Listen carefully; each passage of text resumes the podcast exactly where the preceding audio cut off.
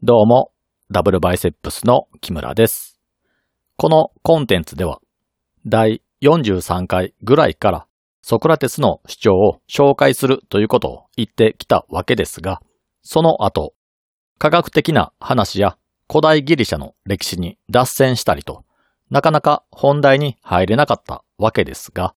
今回からやっと本題に入っていこうと思います。前回の放送では、古代ギリシャの特にアテナイに住む人たちがなぜアレテというものを追い求めて、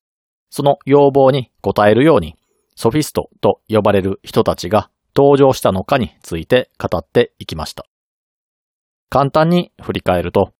アテナイの政治が直接民主制になったことによって、国家の運営が国民の手に委ねられるようになったことで、国民そのものが知識を得たり、知恵をつけたりする必要が出てきたからです。当時のアテナイでは、国の要職も含めた大半の公務員は、くじ引きによる抽選制で選ばれていたので、誰でも現代の日本でいう総理大臣になれる可能性がありました。このようなシステムの場合、国の要職に就いた際に誰もが認められるような仕事を成し遂げたり、政治の議論でみんなを納得させるような能力があれば、国の中で出世できる環境にあったため、出世欲のある人は、人よりも卓越した能力を身につけようと、アレテを求めました。ただ、他人と比べて卓越した能力を身につけたいから、アレテを求めると言っても、求め方がわかりません。そんな時に登場したのが、ソフィストと呼ばれるアレテを教えてくれる教師の存在です。プラトンが書いたソフィストを主人公にした初期の作品では、アレテとは何かといったことをテーマにして、ソフィストやそれに関わる人たちとの対話を通して、それを探っていくことになります。ということで、今回からは、プラトンの初期に書かれた対話編について語っていきます。このコンテンツで、まず取り扱うのは、メノン、ゴルギアス、プロタゴラスの3作品です。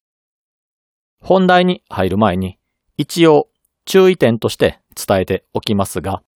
プラトンが残した作品の多くが、ソクラテスが主人公として登場し、ソフィストたちと対話することで真実を解き明かそうとするわけですが、ここで描かれているソクラテスは、彼を師匠として尊敬しているプラトンの目を通したソクラテス像です。ソクラテス自身が文章を残しているわけではなく、実際のソクラテスが対話編で描かれているような行動をとっていたのかどうかはわかりません。というのも、ソクラテスの弁明という作品を除いた他の対話編で描かれているソクラテスというのは、プラトンが生まれる前に活躍していた時代のソクラテスだからです。ソクラテスは70歳で裁判にかけられて死刑になるわけですが、その裁判を傍聴していたプラトンは20代半ばと言われています。つまり、ソクラテスとは45歳程度の年の差があるわけですが、プラトンの対話編に登場するソクラテスは30代とか、そんな年齢だったりするんです。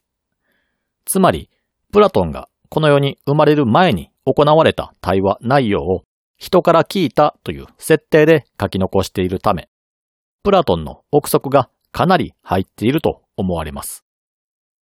このコンテンツでは、プラトンの初期の対話編は、ソクラテスの主張として取り扱いますが、現実のソクラテスがどのような主張や振る舞いをしていたのかについては追求しません。というのも、このコンテンツは歴史を探るものではなく、思想や哲学を探っていくコンテンツだからです。プラトンが書き残した対話編は、ソクラテスの主張を書き残したのか、それとも、プラトン自身の意見を書いたものなのかどうかはわかりませんが、ここで重要視するのは、どのようなことが考えられていたのかということのみです。このコンテンツでは、便宜上、初期や中期の一部の対話編は、ソクラテスの主張ということで紹介させてもらいますが、このことに注意して聞いてもらえれば幸いです。ということで、本題に入っていくことにします。先ほど紹介したメノンとゴルギアスとプロタゴラス。覚えにくいタイトルだとは思いますが、このタイトルはすべて対話相手である人の名前です。これらの作品ですが、突き詰めていくと、すべての作品でアレテとは何かについて語られているわけですが、それぞれの作品でアプローチの仕方が違います。まず、メノンですが、この人物は、ゴルギアスという弁論術を教えるソフィストのもとで学んだ若者です。弁論家のもとでアレテーを学習できたと思い込んだ子供がソクラテスの元を訪ねて、アレテーとは何なんでしょうかと尋ねるところから始まります。これがこの作品での主なテーマとなります。ここでメノンの行動を不思議に思われる方もいらっしゃるかもしれません。というのも別の師匠の元でアレテを学んだのであれば、再度ソクラテスに教えを請う必要はないからです。にもかかわらず、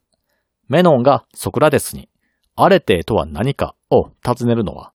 年上で、なおかつ、それなりに名前の通っているソクラテスに対して知恵をひけらかそうというような思いがあったからでしょう。今風に言えば、マウントを取りに行ったわけです。この生意気な若者に対してソクラテスは、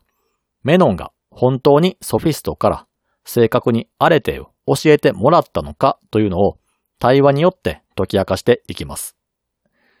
この構図を聞いてわかる通り、メノンのもう一つのテーマは、アレテとは教え伝えることができるようなものなのかといったものになります。メノンがアレテを正しく理解し、ソクラテスに対して伝えることができるのであれば、アレテとは人から学ぶことができて、教えることができるような代物であることがわかります。これを良い悪いという論争ではなく、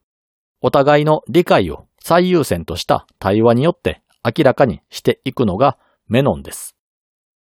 この作品は漠然として捉えづらいアレテという存在がどのようなものなのかをわかりやすく表現しているために入門書として推奨されることが多いようです。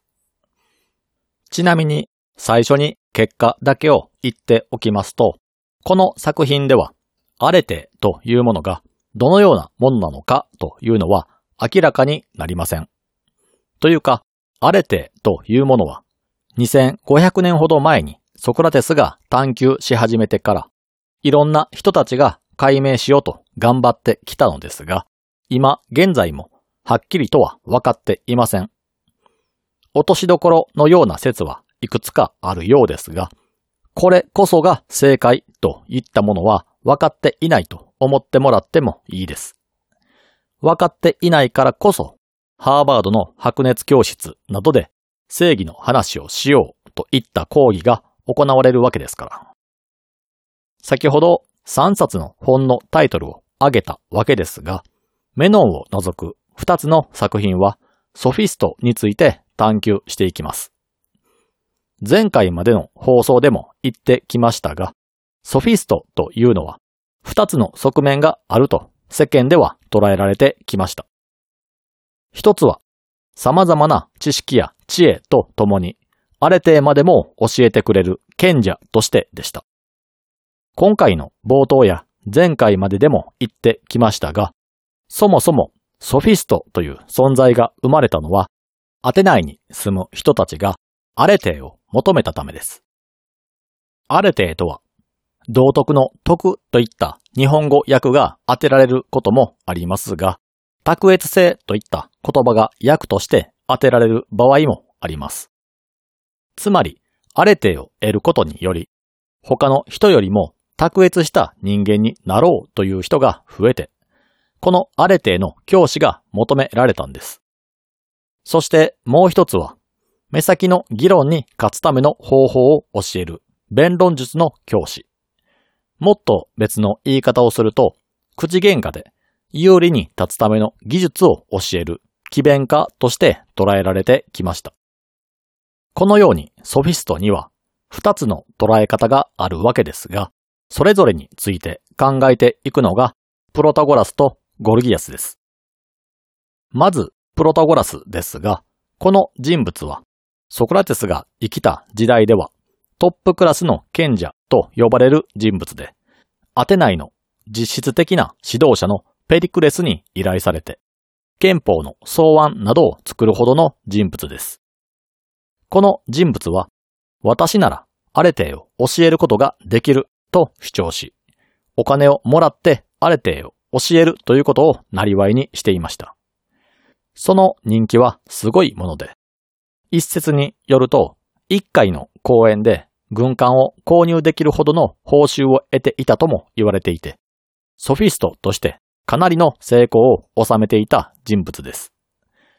一方で、ゴルギアスですが、この人物は、アレテーを他人に授けるといったことは言わずに、自分が教えるのはあくまでも弁論術であることを主張して、多くの生徒を抱えて成功した人物です。先ほど名前を出したメノンも、この人物の元で学んだ弟子として登場します。プロトゴラスでは、彼自身がアレテイを教えることができると主張しているため、アレテイとは何なのかといった質問をぶつけることで、ソフィストは本当にアレテイを教えることができるのかを対話によって明らかにしていきます。一方、ゴルギアスの方では、そもそも弁論術、弁論家とは何なのかという質問を弁論術の教師であるゴルギアスにぶつけます。これらの質問ですが、よくよく考えてみると、かなりきつい質問であることがわかります。というのも、両方とも自分が生徒や弟子からお金をもらって教えているものの本質について質問をされているからです。ソフィストのプロタゴラスは、アレテを教えてあげますよと宣伝をして生徒を集めて、多額の金をもらうことで授業をしているわけですし、ゴルギアスも弁論術を教えてあげますよと言って人を集めて授業料を徴収している人物です。両者とも金品と引き換えにして教えているものの本質について聞かれているわけですから、口が裂けても私にはそのものの本質がわからないなんてことは言えないわけです。なぜなら、それを教えることで金品を受け取って、人並み以上の生活を送っている人たちだからです。もし、本質もわからずに教えているとすれば、彼らは詐欺師ということになってしまいます。では、ソクラテスは意地悪でこの人たちを排水の陣に追い込むような議論をふっかけたのかというと、そういうわけではありません。ソクラテスは自分自身は物事の本質を知らないと自覚している人物であるわけですが、一方で物事の本質について知りたいと強く思っているんです。ですから、それを知っていると自ら宣伝をしているような人の存在を知ってしまうと、教えてもらいたくて仕方がない性格をしているんです。この関係性だけを見ると、知りたいと願っているソクラテスと、それを教えることができる教師が出会うわけですから、一方的に教師がソクラテスに物事を教えるだけで終了してしまいそうな気がします。しかし、ここで注意が必要なのは、ソクラテスは教師が話す説明を鵜呑みにはしないということです。人が物を教えてもらう場合は、大抵は人の話を聞くだけで終わってしまいます。外国ではどうかわかりませんが、日本では教師の意見を疑うのは失礼とされていたりもします。その他で言えば、今現在では知らないことに出くわした場合は、ウィキなどで調べたりもしますけれども、知らない分野について Wiki で調べた場合、多くの人たちがそのことについて疑わずに信じてしまうと思います。ですが、一度試してほしいのですが、自分がものすごく詳しい事柄について wiki で調べてみると、自分の知識とは違ったことが書かれていたりするのが見つけられたりします。wiki は、その性格上、自分が知らない事柄について書かれているページしか見る機会がないために、そのことを疑うことなく信じてしまいがちです。しかし、ソクラテスが目的としているのは、教師から教えを受けて、その答えを分かった気になったり、盲信することではなく、物事の本質を理解して納得することです。仮に教師が物事の本質を知っていると主張したとしても、本当に知っているのか、それとも知った気になっているのかは、対話をしてみなければわかりません。自分よりも賢い人物の主張することだからと疑うことを否定して盲信する権威主義は、世界は神様が作ったという話を信じて、見たこともない神を信仰する行為と同じです。そのため、ソクラテスは自分が疑問に思ったことを遠慮なく質問としてぶつけていきますし、教師が矛盾した発言を行うと、その矛盾点について徹底的に討論を行います。このような対話を徹底するために、ソクラテスは相手の了解を取った上で対話にルールを設けています。そのルールというのは、まずテーマを決めて、そのテーマに対して主張がある側が簡潔に主張をして、聞き手は意見を遮ることなく聞いた上で疑問に思った点について質問をします。質問をされた側は短く簡潔な答えで質問に答えて、聞き手はその質問に納得がいかなければ、納得できない点について質問を続けます。時には、聞き手が質問の中で自分の考えを話すこともあるでしょうが、そういった際には、聞き手と主張を話す側が逆転した上で、先ほどと同じように、主張を聞いた側は自身が納得できなかった点について質問を行います。質問がなくなると双方の合意が得られたということになるので、次の議題に移ります。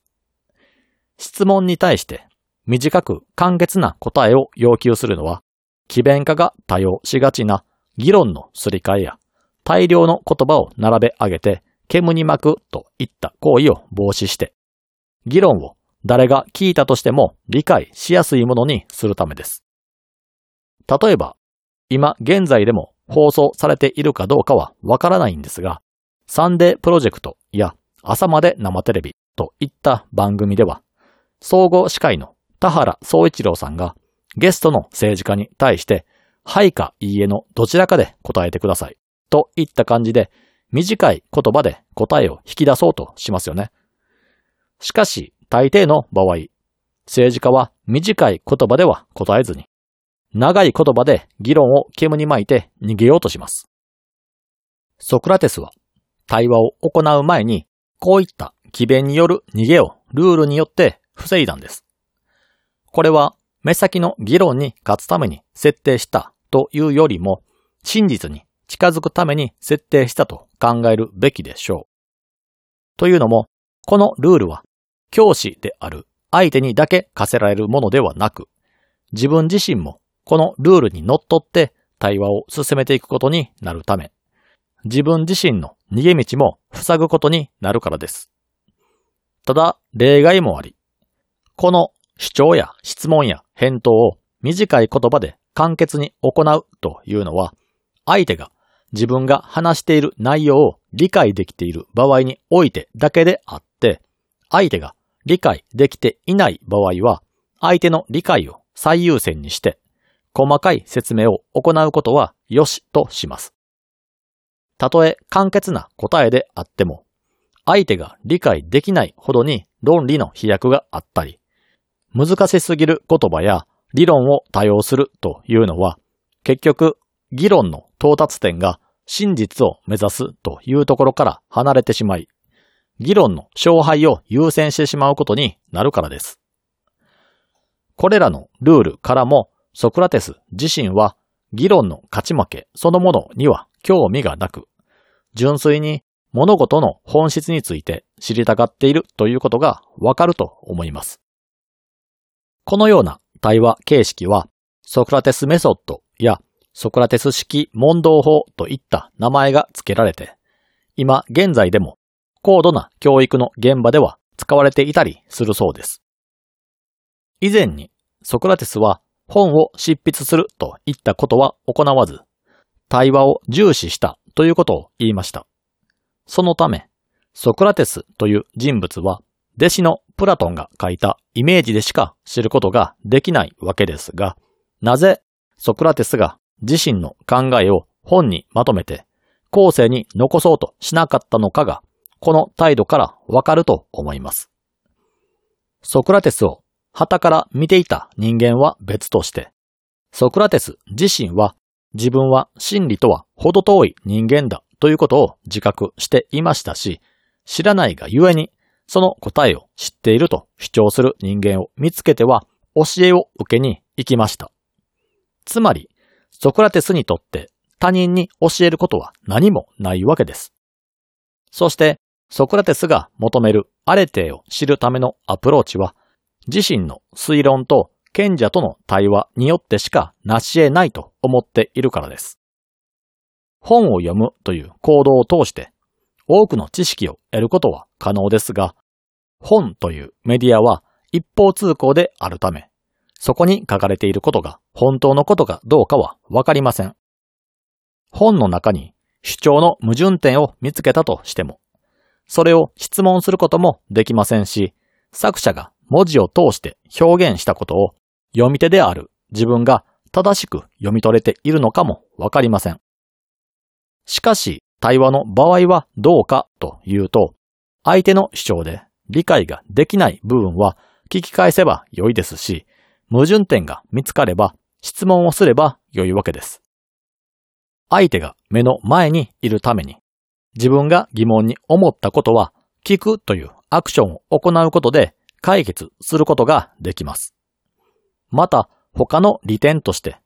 対話の場合は自分が主張したことに対する反対意見や矛盾点を相手が指摘してくれる場合もあります。ソクラテスが望んでいるのは、目の前で行われる議論に勝って、相手を論破することではなく、真実を追求することなので、自分が必死に考えた理論が間違っていた場合、それを指摘してくれる人間というのは、これ以上にない味方となるわけです。しかし、本を読むという行為では、そのようなことは起こりません。そのため、何よりも対話を重視し、それをみんなにも推奨するために対話を促したのでしょう。自分自身は真理から程遠いと思い、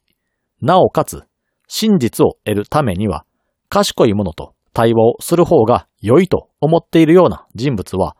本なんか書きませんよね。ということで前置きが長くなりましたが、次回からソクラテスの初期作品にもう少し具体的に触れていこうと思います。それでは皆さん、さようなら。